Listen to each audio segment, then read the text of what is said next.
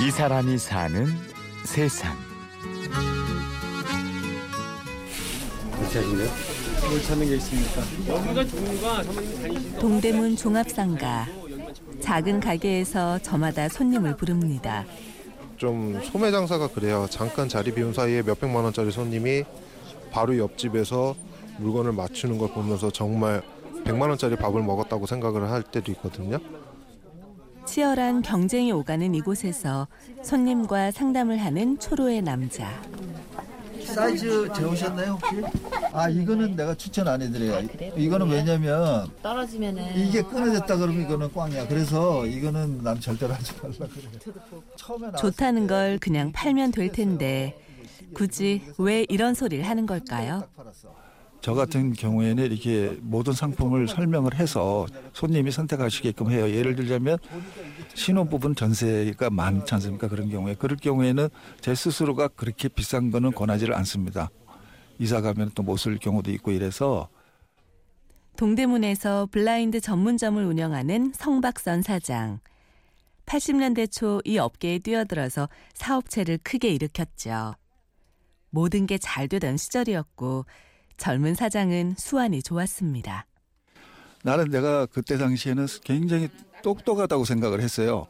왜냐하면은 이 사업을 하고 돈을 번다라는 게 굉장히 쉽다고 생각을 했기 때문에 근데 이제 인생이라는 게 다 그렇듯이 이렇게 지나고 보면 얼마나 교만한 생각이었는지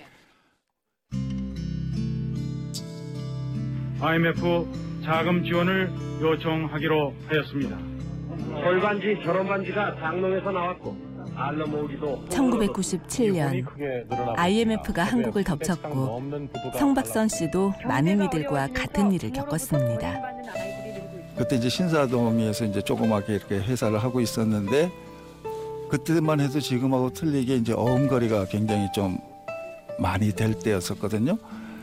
그럼 뭐 받은 어음들이 다 부도가 나니까 그건 뭐 도저히 감당이 안 되고 부도난 수표를 제 수표로 이렇게 바꾸면서 어떻게든지 해결해 보려 그랬는데 뭐 뭐 불가항력이었습니다 그때 당시에 그래서 부도가 나게 됐죠.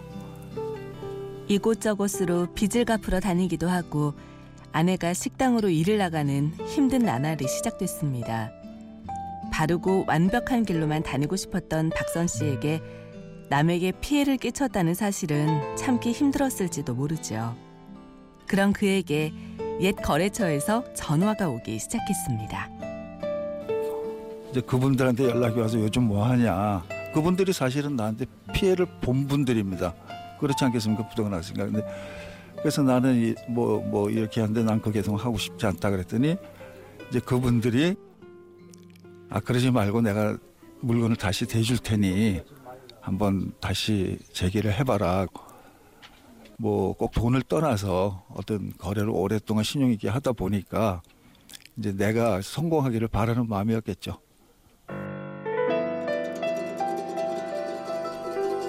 동대문에 사무실을 차리고 일을 시작한 성박선 사장. 특유의 사업가 기질을 다시 발휘했습니다. 당시 뜨기 시작한 홈쇼핑의 커튼을 납품하고 외국에서 갓 들어온 블라인드에도 눈을 돌렸죠. 특유의 태도로 손님을 대하니 신뢰도 쌓여갔습니다. 그리고 무엇보다 지금의 그에게는 든든한 아군이 생겼죠. 뭐가 문제?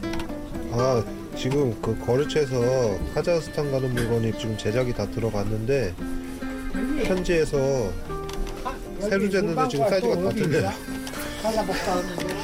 그럼 어떻게 해요? 그러니까 이제 대책을 세워야죠 빨리. 성박선 씨의 든든한 동반자 성현수 실장. 어느 메이커든 어느 매장이든 마찬가지지만 단골분들한테는 단골분들이나 VIP 분들은 샵 매니저가 달라붙잖아요. 굳이 따지면은 제가 샵 매니저가 되는 거죠. 왠지 목소리가 닮았죠? 그 아버지의 그 아들입니다. 가격 같은 것도 이제 맨 처음에는 다들 그러세요. 아, 이 총각 되게 빡빡하네. 어, 진짜 인정사정 없네 이러는데 시간이 지나면은 말씀들이 변하시더라고요. 아, 이 총각한테 하면 확실하다. 가격이나 물건은 걱정 안 해도 된다. 아버지는 그런 아들이 든든하고 아들은 항상 아버지가 걱정입니다.